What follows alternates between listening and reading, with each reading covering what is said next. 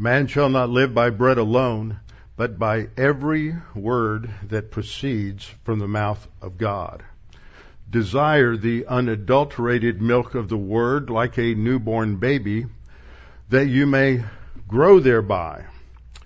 His divine power has given to us everything pertaining to life and godliness through the knowledge of Him who called us by glory and virtue, by which have been given to us many great and exceedingly great and precious promises, that through them you may, may become partakers of the divine nature, which, having escaped the corruption which is in the world through lust.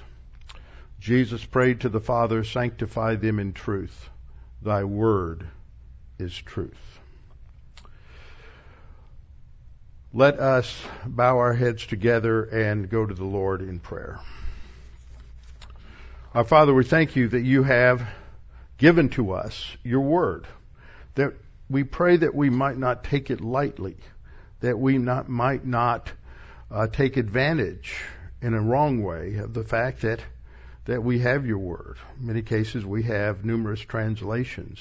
And often in life, when we have an abundance of something, we forget the significance of having, having it at all. And so, Father, we need to be reminded of the significance of your word and that we need to internalize your word, that we need to hide it in our heart.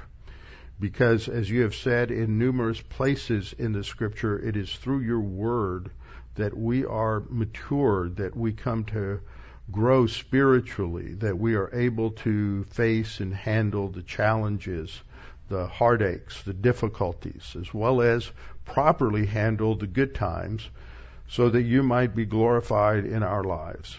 We pray today as we examine the scripture that God the Holy Spirit would use this to further our maturation process. We pray this in Christ's name. Amen we are continuing to study the spiritual skills. Spiritual skills, and we're talking about doctrinal orientation, which I began to look at last week. It begins with learning to value God's Word. Today we're going to look at two passages in the Psalms that talk about delighting in God's Word.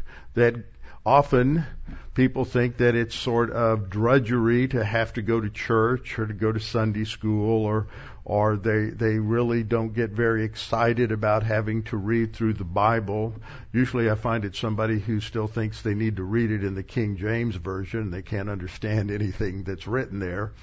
Uh, but we need to acquire this this uh, quality that we desire God's word, that we delight in it, that, that this is something that we look forward to because it is God's word that refreshes our souls, and it is God's word that gives us the uh, mental tools to be able to face life, to handle all of the circumstances in, in life.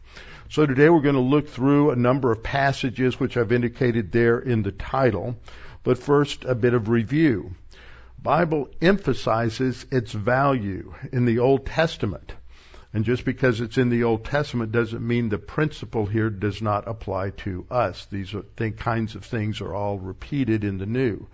But in the Torah, in the law, the instruction of God through Moses to his people, he said, You shall love the Lord your God with all your heart, with all your soul, and with all your strength.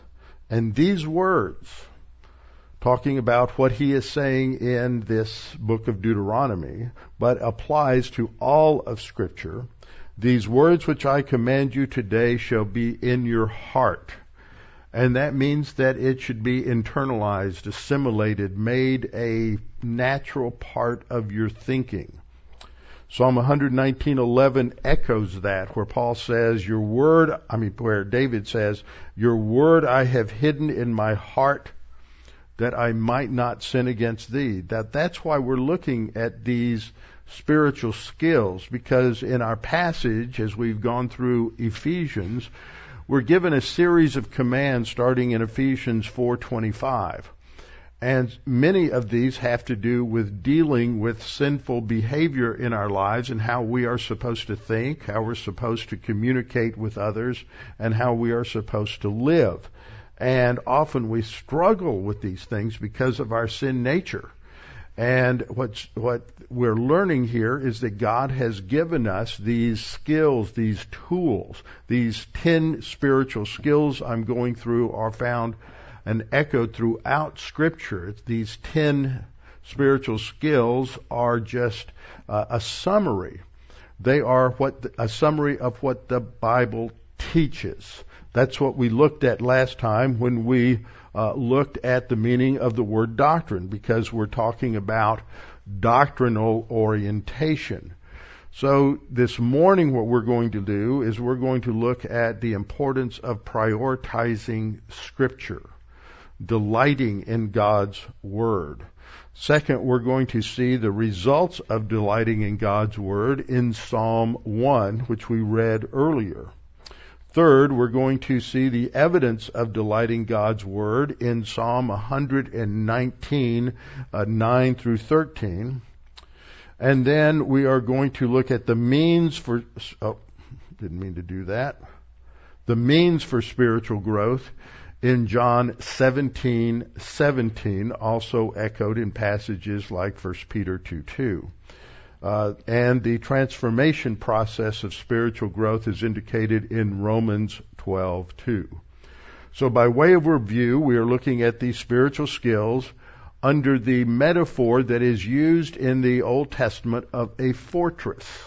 Many, many times in Scripture, God is referred to by all of these various terms. He is a shield, He is a fortress, He is our high tower, uh, He is a rock. All of these indicate He protects us.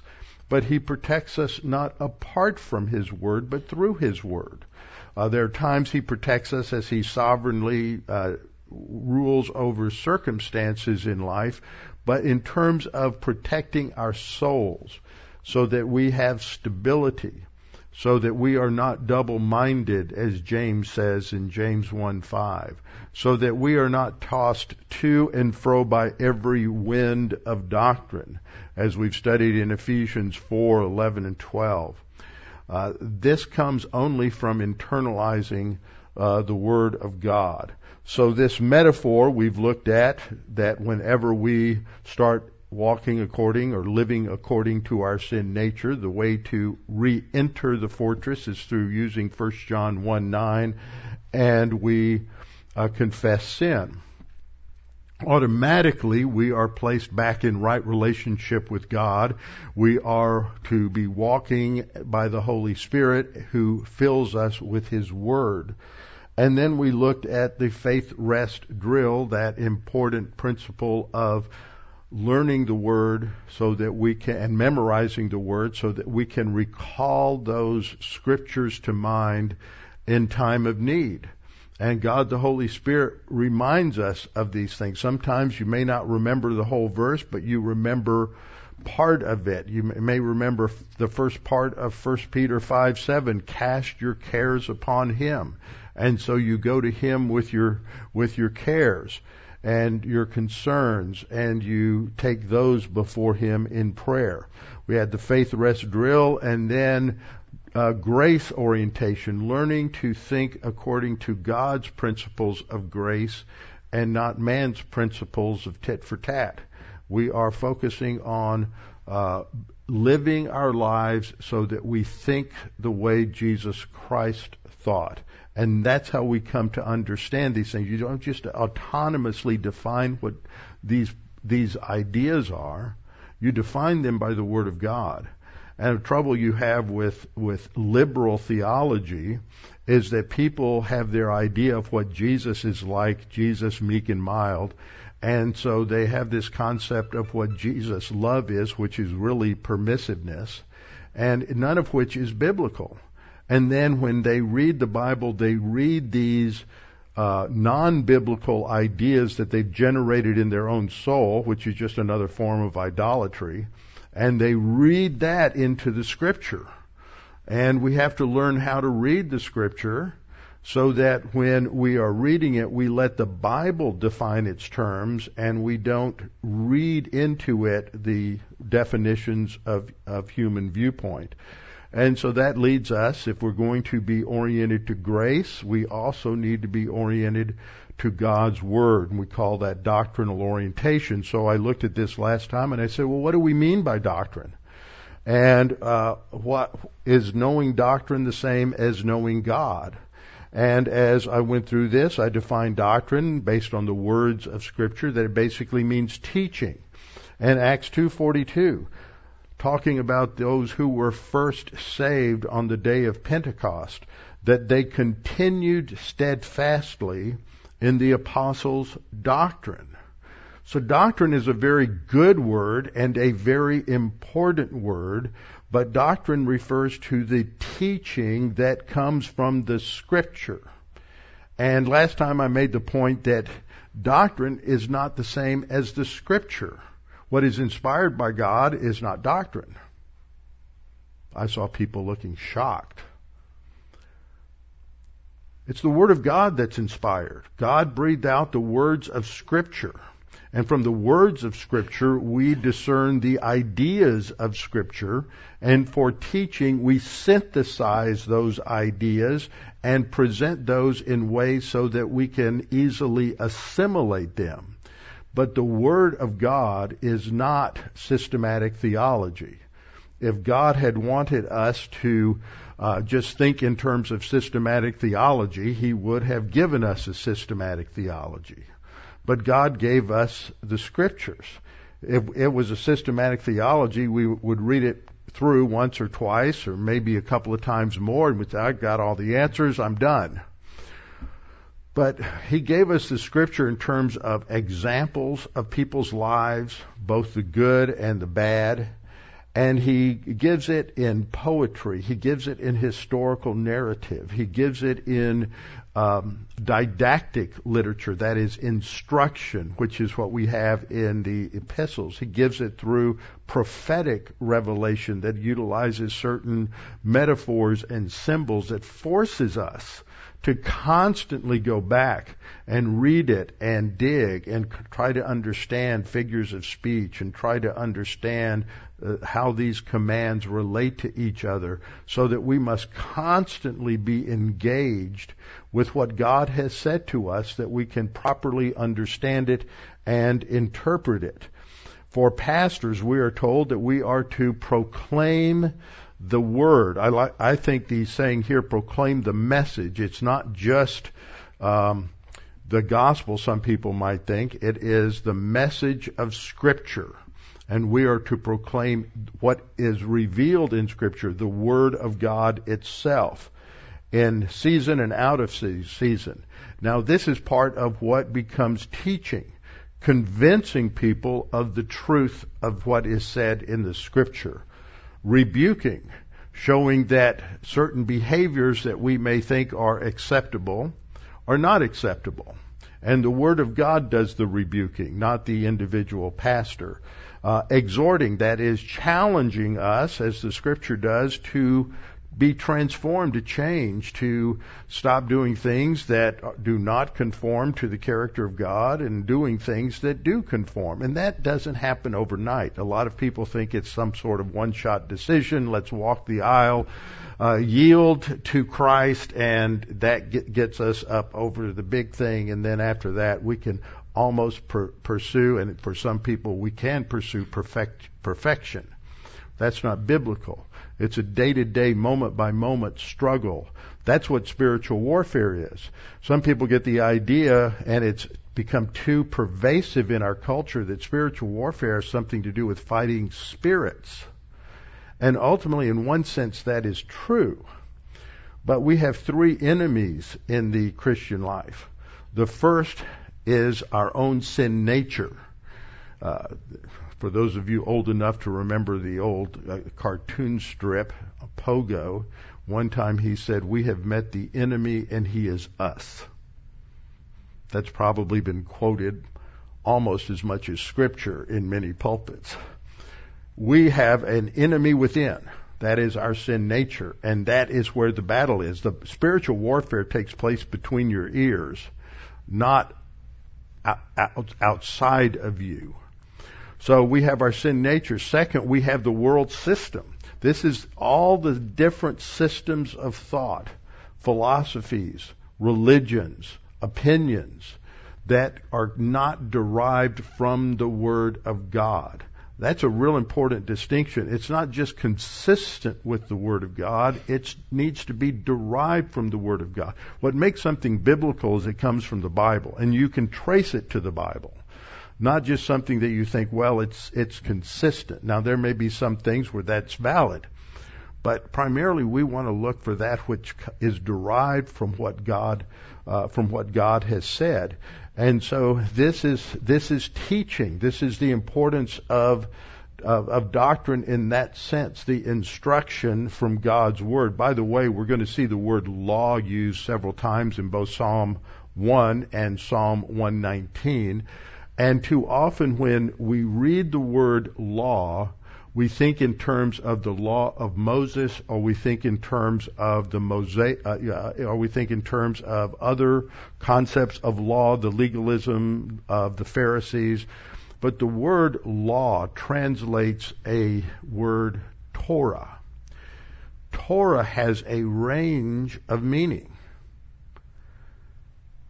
one of its significant meanings, and I think it should be translated this a lot more than it is, it is instruction.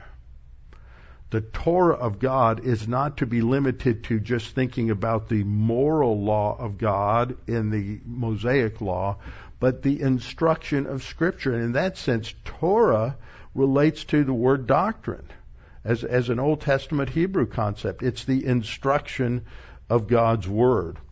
So we, we as pastors and as individuals, we are to be convinced of the truth of God's word, rebuked, exhort with all patience.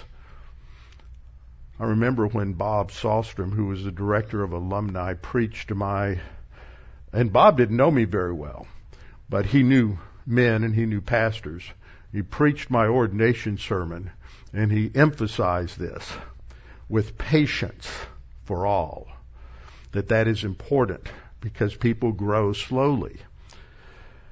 And teaching. Titus 1 9, we're to hold fast the faithful word as he has been taught. This is talking about a qualification for a pastor, but it's true for every believer. Someone once wrote the artic- wrote an article in BibSac, Dallas Seminary's theological journal, and it said, and the title was, "Why are the qualifications for pastors and deacons so low?" Because the qualifications that are there are for every believer. But there are a lot of other things that are said and addressed to Christians as well that are not necessarily part of the qualifications for pastors and elders. So we all ha- there are God has a high standard for all of us.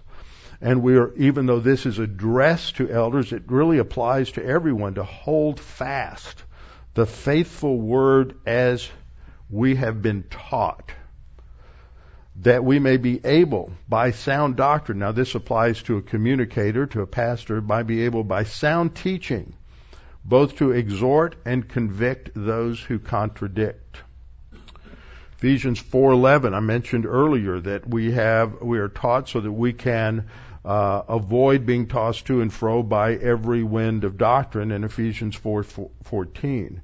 We do this because 2 Timothy 3:16 says that all scripture is breathed out by God. It's profitable for doctrine, profitable for teaching. For reproof. If you come to church and you're not willing to be told from the scripture that you're wrong, I mean not face to face, but from the pulpit, then you're in the wrong place. Because we come here to learn how we're wrong so that we can be corrected by the scripture uh, so that we can then grow and mature as believers. We need to be equipped. That's verse 17. The scriptures are what equips us for every good work. So, and I talked about the way doctrine is used in the military, that it refers to tactics, techniques, and procedures. It refers to the more abstract ideas of Scripture and works itself all the way through to the final way in which the Scripture is applied. And it is stressed by our Lord that we grow by every word that comes from God. And it doesn't say every idea. It doesn't say every doctrine. It do, doesn't say every theology. It, it, we are to know the Word of God. This has been eternal in the mind of God. There never was a time when this wasn't in His thinking. So we are not to live by bread alone. So last week I summarized we are to align our thinking to the reality of God's Word. God words tell, God's Word tells us what reality is. Human viewpoint is a fantasy. Human viewpoint is man making up on his own the nature of reality. That, that's basically the definition of a psychotic. A neurotic, it has been said, is someone who builds castles in the air. In other words, he has a lot of fantasies. A psychotic is someone who moves into the castle, that is, who lives as if those fantasies are real. According to that definition, most everybody in, that's not a Christian and growing in the scriptures is a psychotic. Of course, the third part of it is then they pay rent to the landlord who's the psychotherapist. But so it's the teaching of the, God's Word must become a way of life. We submit to the teaching of God's Word, and we should do so daily in one form or another. Uh, the teaching of God's Word, third, included the entire realm of biblical teaching, from the abstract to the intensely pr- practical, and that God's Word teaches us how to think, how to react, how to problem solve in terms of difficulties in life. How do we make decisions? How to prioritize, how to relate to the world, the systems, the people, and the circumstances of life. And then I closed with 2 Peter 3:18, we grow by means of the grace and the knowledge of our Lord Jesus Christ. That's how we grow and mature. So this morning I want to talk about the importance of the word again and what it what is produced by delighting in God's Word. And so we're going to start in Matthew 7. We're going to look at Matthew 7, 24 down to 29, where our Lord gives an analogy on the importance of how we construct our lives. This was the inspiration for the chorus of the hymn that we sang this morning, which states on Christ the solid rock I stand. All other ground, all other ground. What's the other ground? Pagan thought, human philosophy, human opinions, uh, postmodernism, Marxism, cultural Marxism, uh, things like critical race theory. All other ground is sinking sand. You will not survive. You're caught in quicksand if you are building your life on these worldly philosophies. All other ground is sinking sand. And the first verse starts stating what our ideal should be. Our hope is built on nothing less than Jesus' blood and righteousness. So in this, in this analogy, Jesus is comparing two types of people. He's talking about that which each person is building their life on. What is the foundation of your thinking? Uh, are you continuing to build on that foundation?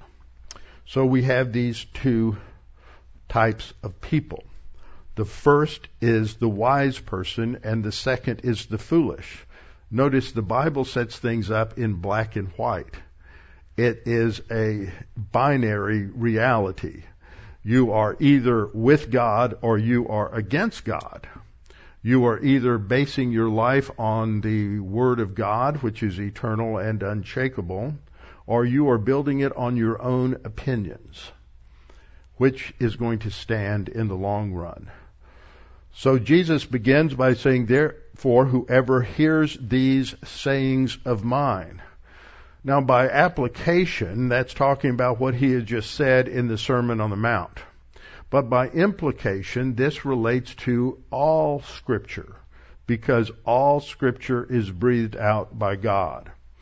So whoever hears these sayings, that is the, the totality of God's revelation, and does them, that means applies them to the way they think, the way they talk, the way they live, Jesus says, I will liken him or I will compare him. So this is a, an extended simile. I will compare him to a wise man who built his house on a rock.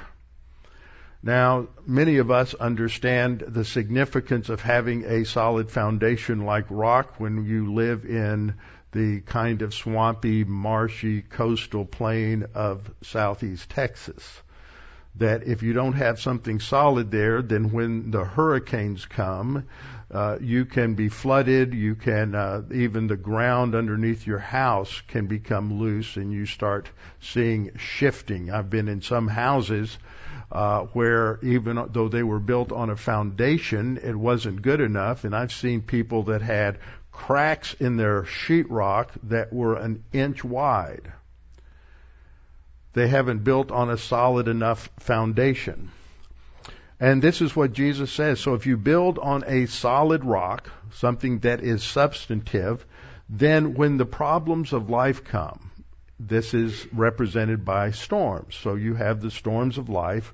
The rain descends, the floods came, and the winds blew and beat on that house. And he says, and it did not fall for it was founded on a rock. Pretty simple. If you want your life to be stable, and if you want your mentality, your emotions to be stable, then what you need to do is have the foundation of your thinking on the solid rock of A, Jesus Christ, the living word, and B, the written word of God. That's the foundation. In contrast, he talks about the foolish person. This is so Old Testament.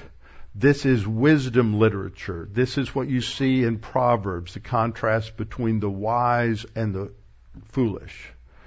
And you go to the what the two psalms that we're going to talk about are wisdom psalms in in one sense. They are comparing the wise and the foolish. So Jesus says, in contrast to the person who builds on a solid rock, everyone who hears these sayings of mine, that is, everyone who hears uh, the word of God, and does not do them, does not apply them, does not take them to heart and transform their thinking, will be like a foolish man who built his house on the sand. And then the problems hit. The floods and storms of life. The rain descended, the floods came, and the wind blew and beat on the house, and it fell, and great was its fall. That's the, that's the analogy. And when Jesus had ended these sayings, the people were astonished at his teaching, for he taught them as one having authority and not as the scribes. See, the Word of God has authority. It is inherent in the Word of God. And you have two responses. You either accept it as the Word of God or you try to rationalize it and justify partial obedience or disobedience, one or the other. But it makes a difference what you're oriented to. Proverbs 129, actually this begins a little earlier in the chapter, but I didn't want to go through the whole uh, the whole chapter. It starts in verse 20, and it describes how the wise man builds his life. And it must be done before the crisis occurs. We have a saying that you don't close the barn door after the cow gets out because it's too late. Cow's gone. And that's how many people are in life. It's amazing when certain crises have occurred it nationally, whether it can be a hurricane that has hit or whether it can be a national crisis like 9-11, but all of a sudden you'll see more people in church. Too late. You've got to get it before the crisis. You've got to build that uh, defensive uh, fortress before it goes. And the reason I say it's too late is because of the last part of this. In Proverbs 129,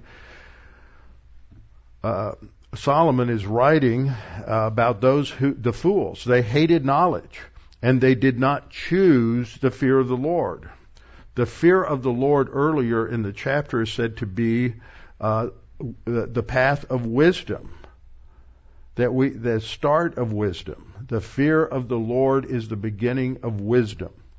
And if you are not respecting the Lord, fearing the Lord, putting what He says above everything else, then the result is that when the storms of life come, whether they affect you in terms of your mentality, your emotions, your our physical things, how you respond is going to be determined by how you've prepared yourself spiritually. And if you haven't prepared, when you get there, it's too late.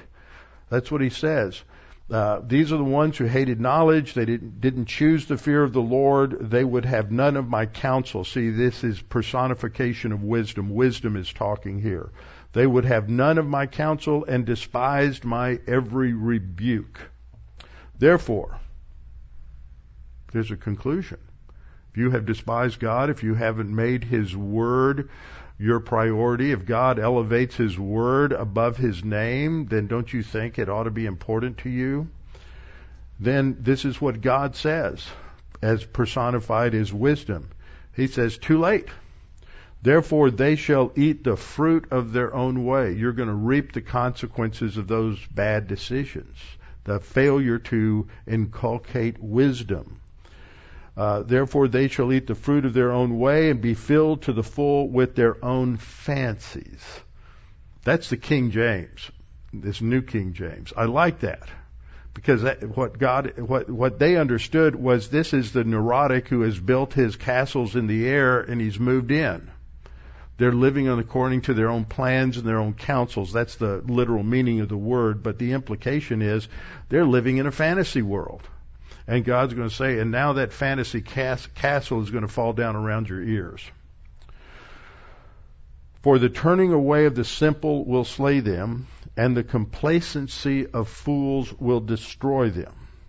But whoever listens to me, no matter what the external circumstances, will dwell safely and be secure. They'll have stability without fear of evil.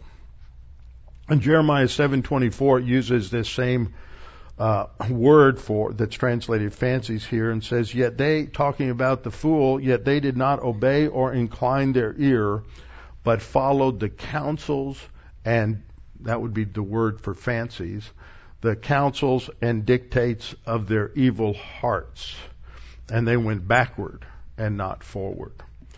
Psalm 81:12 uses that same idea and says, "So I gave them over to their own stubborn heart." That's what God says. I will give them over. You really want to do that way? You really want to find out what it's going to be like not to live on the basis of my word, not to spend time in my word, not to learn the truth? It says you do that, then I will give you over to your own stubborn heart to walk in your own fantasies. Just look around. That's where we are in our culture. So let's go to Psalm 1. Psalm 1 is the first psalm and is chosen to be the introductory message to the whole of the Psalms as they were organized. It doesn't mean it was the first one written.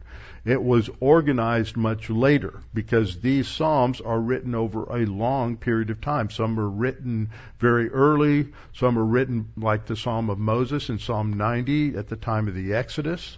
Some are written uh, by David. Some are written after David. Some are even written after the Jews returned from Babylon. So it's written over a long period of time and it's not organized in its final form until after that return from Babylon. I believe that God the Holy Spirit is involved in all of that that process. So the first book, uh, the first psalm introduces us to some of the key themes that will be found in the Psalms, and many scholars who have really studied this in depth suggest that Psalm 1 and Psalm 2 have an intricate connection, but we're not going to go that far. Talks about blessedness at the very beginning. Blessed is the man who. And this concept of blessed, some have said this has the idea of, of happiness. It is more than happiness. In fact, happiness too often conveys sort of an ephemeral emotion that we're just ebullient because of circumstances or because we wake up one day and we don't we, we're not tired and we just sort of feel upbeat just because of the way our body's working that day. You know what i mean? And the next day you wake up and for no apparent reason you're just sluggish and and everything seems to have a gray tinge to it and you wake up and you're in a bad mood and you really need to spend the day in bed but you won't do it um, this word blessedness has to do with an internal peace, tranquility, and stability. It is someone who is satisfied with life. He's fulfilled. He is happy no matter what happens. He is content with that which is good or that which isn't because his stability doesn't rest on external circumstances. It's not dependent upon people. It's not dependent on how they look when they look in the mirror. It is dependent upon what God's Word says. So we could translate it stable is the man, or tranquil, or content. All of those ideas are what it means when it says, blessed is this man. And then what happens is rather than describing the positive aspects first, he describes the negative aspects. He doesn't do three things. He doesn't walk in the counsel of the wicked. New King James says sinners, but the word there means wicked. He does not walk in the counsel of the wicked, nor stand in the path of sinners, nor sit in the seat of the scornful. So as we look at this, the word wicked uh, might convey the idea that they do wicked things, um, but not all the time. They can be kind at times, they can be nice at times, but they are uh, oriented to their sin nature. And so we listen to those who do not have a divine viewpoint framework for counsel. Their advice is their opinion. Their advice may uh, sound good, maybe what you want to hear, but that doesn't mean it comes from God. So they don't walk, that is, they don't live their life on the basis of the human viewpoint uh, opinions of the world. And then we see this progression from walking to standing to sitting. If he went to a fourth one, he would say squatting down on the ground and planting your roots in something. So it is a very dramatic way of saying that they are not living their life on the basis of these three things: the the wicked, uh, nor stands in the path of sinners. These are those who have rebelled against God. They are not living in light of God's standards. Uh, the word for sinners is the word uh, essentially for missing the mark. They're off target. And then the third is sit in the seat of the scornful. These are those who ridicule God, ridicule the Bible, ridicule the principles of the Scripture. And uh, so on the negative side, you don't live your life according to the basics of what's popular in the world around you and the thinking of the world around you, but instead, so there's a contrast. If you're going to live the Christian life, you cannot base it on what, on the popularity of what other people do or what they think. The contrast is your delight is in the instruction of the Lord. You delight in being taught the Word of God. You in, delight in reading the Word of God. You delight in thinking about it. That's the next stanza. And in His law, He meditates day and night. Now that doesn't mean that you're meditating on the Word every second of every minute of every hour of every day.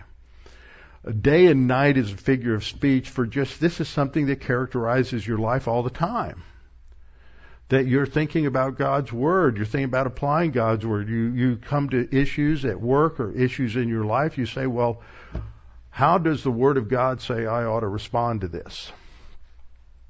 And then third, what's the result? He will be like a tree planted by the rivers of water. So this is a lush green tree that looks very healthy.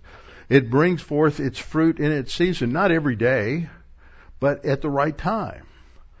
It brings forth its fruit in its season, whose leaf shall not wither, and whatever he does shall prosper. That doesn't mean you're going to be wealthy or healthy, but that that which you do will have eternal significance. So we go to the uh, next part, Wait a minute, I skipped past that. We go to Psalm 119 now. So turn in your Bibles with me to Psalm 119. So Psalm 1 describes the person whose thinking is oriented to the Word of God. He delights in it. Psalm 119 is an acrostic. You have different sections or parts to it. Each one is labeled by and starts with the word it, that begins with the next letter in the alphabet, in the Hebrew alphabet. So the first line of the first word is Ashereh, which begins with an aleph, talking about how blessed, same concept we had in Psalm 1, Psalm 1 whose way is blameless and who walks in the law or lives his life in the instruction of the Lord. So it's echoing a lot of those ideas of Psalm 1. But I want us to skip down to verse 9. Verse 9, verses 9 through 16 are the second section, bait, the second letter in the alphabet. Okay, aleph. The, in fact, in Hebrew, they refer to it as the aleph bait. That's where we get our word alphabet. Aleph is the first letter in the Hebrew language, in the Hebrew uh, uh, alphabet, and bait, which means house, like Beit El, Beth El, means house. That's the second letter. How can a young man keep his way pure? How do you deal with sin in your life? Well, I need to understand the right psychology. I need to go the right motivational person. No. By keeping it according to your word. You have to know God's word to keep it, which means we have to read it daily. I don't know about you, but I'll read through the Bible in a year, and then the next year I start reading it again. And say, I don't remember that. I read my. I probably read through my Bible dozens of times, and I still read verse and go, I don't remember that. it's amazing. That's it's why we have to complete do this again and again and again. We have to read God's word to know God's word, and we have to know God's word in order to apply God's word. Verse 10 says, with my whole heart I have sought you. You know, this isn't a halfway motivation. It's, it's, I'm fully dedicated to the Lord. Whatever, whatever I do and how I plan my life, it needs to reflect the fact that the most important thing in my life is the knowledge and application of the Word of God. With my whole heart I have sought you. And then the prayer, oh Lord, uh, uh, is addressed to the Lord, oh let me not wander from your commandments. And then he says, Your word have I hidden in my heart. I've memorized it. I've internalized it that I might not sin against you. It's the word that gives us a standard for how to cleanse our way and how to prevent ongoing sin. Then verse 12 says, Blessed are you, O Lord. Now this doesn't mean God receives blessing. It is a euphemism or an idiom for praising God. Uh, so he's saying, Praise you, O Lord. Teach me your statutes. With my lips I have declared all the judgments of your mouth. What's interesting is in Psalm 119, almost every line has a synonym for the Word of God. Statutes, judgments, instruction, your word, uh, your way, All of these are synonyms for the Word of God. Verse 13, with my lips I have declared all the judgments of your mouth. I have rejoiced in the way of your testimonies, testimonies for your, your word. As much as in all riches. I value God's word more than I value money. That's hard for a lot of people. Verse 15, he says, I will meditate, I will think, I will contemplate, I will concentrate on, I will focus on your precepts. Some of the words that are translated meditate have the idea of moaning. And that, that's the word that's used in Psalm 1. And it's the idea that you're, you're sort of memorizing scripture and you're repeating these words of scripture under your breath as you go throughout the day, reminding yourself of God's word. And so you just, you're just whispering it to yourself or uttering it and somebody may think you're crazy and talking to yourself, but just tell them you have a hidden Bluetooth earphone. I will delight myself in your statutes delight. That includes enjoyment, anticipation, favoring your statutes. I will not forget your word. Now let's step, jump into the New Testament in John 17. I frequently quote John 17, 17, sanctify them by your truth. Your word is truth. But to understand that, we have to start back in verse 15. He is talking about the relationship of the believer, the disciples, to the world. Now the world here isn't just the physical globe. It refers to the thinking of the people who inhabit the world. And we're not to, Romans 12:2 is where we'll end. We're not to be conformed to that world system. In other words, this has as much to do with culture as anything. There is a human culture. There is the God's culture. God's culture is what's described in the Word. But everyone lives in subcultures and sub-subcultures and cultures that have values and teach us how to, what we should desire in life, what our goals should be in life, what our values of good and bad should be. We live in a world that says, well, there's no absolutes. And you have to conform to that because if really, if you don't agree with their idea that there are no absolutes. And you point out that that is a logical contradiction because you can't say it's absolutely true that you should have no absolutes. And you say, well, you're irrational, then you know they're going to cancel you. And they're going to say you're a racist. You go, what does that have to do with racism? Well, you have to understand the way they think. Anything that doesn't agree with them is by definition racist. They'll get there somehow. So we're not to be conformed to that. So, so God says, I mean, Jesus says, I don't pray that you should take them out of the world, but that you should keep them from the evil one, because Satan is the one who is the real architect of worldly thinking. It's Satan's viewpoint as much as it's human viewpoint or or, or worldly viewpoint. And then Jesus prayed, they are not of the world. Because we are now in Christ, we're not of the world. We are set apart. We are distinct.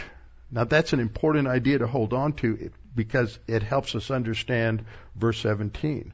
We're not of the world. We're separate. We're distinct. Just as I am not of the world.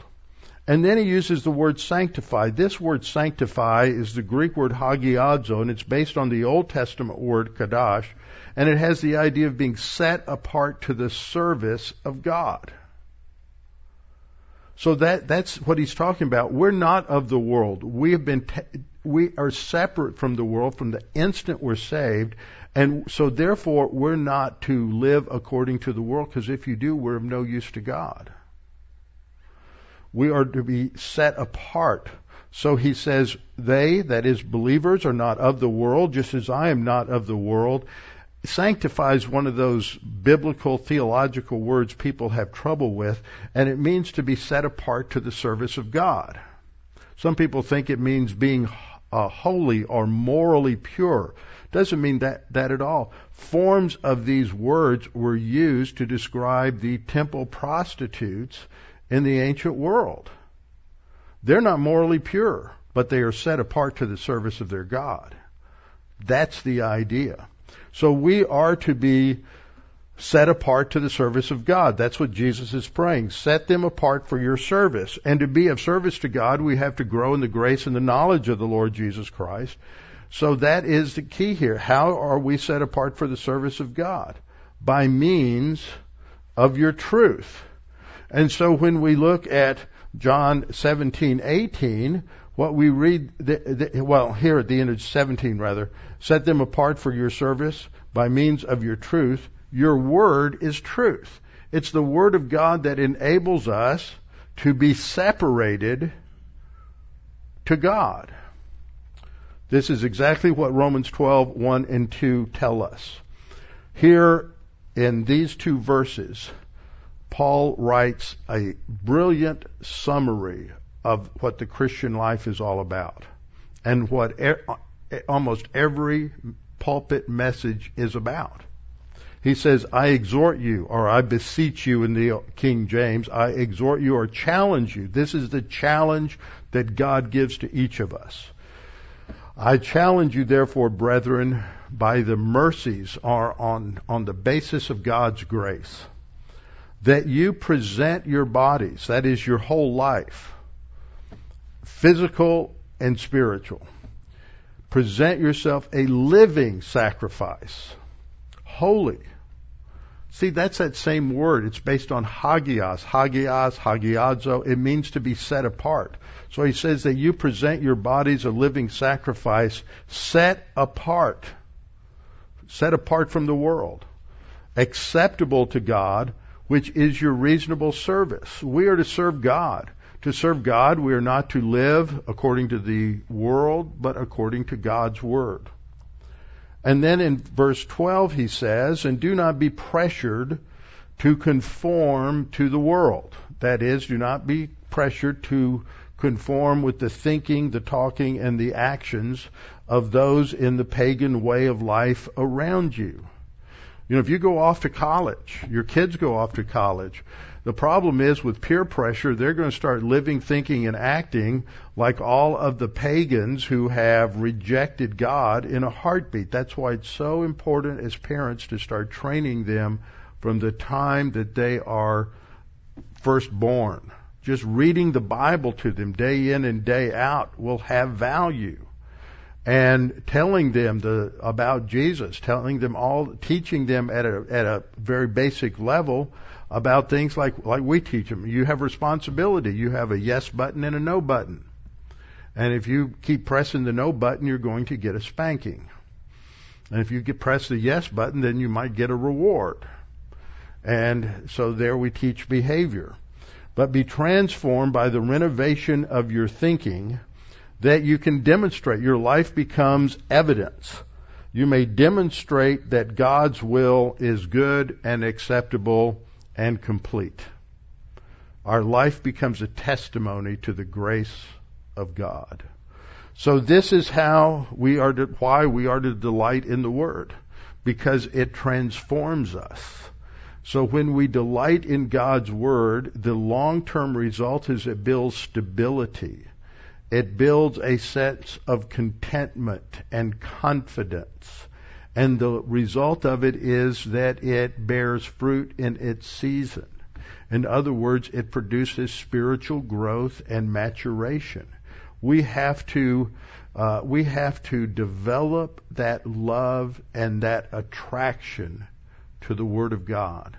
We need to read the Word of God daily. We need to hear it. We need to be in Bible class. Uh, we need to be online.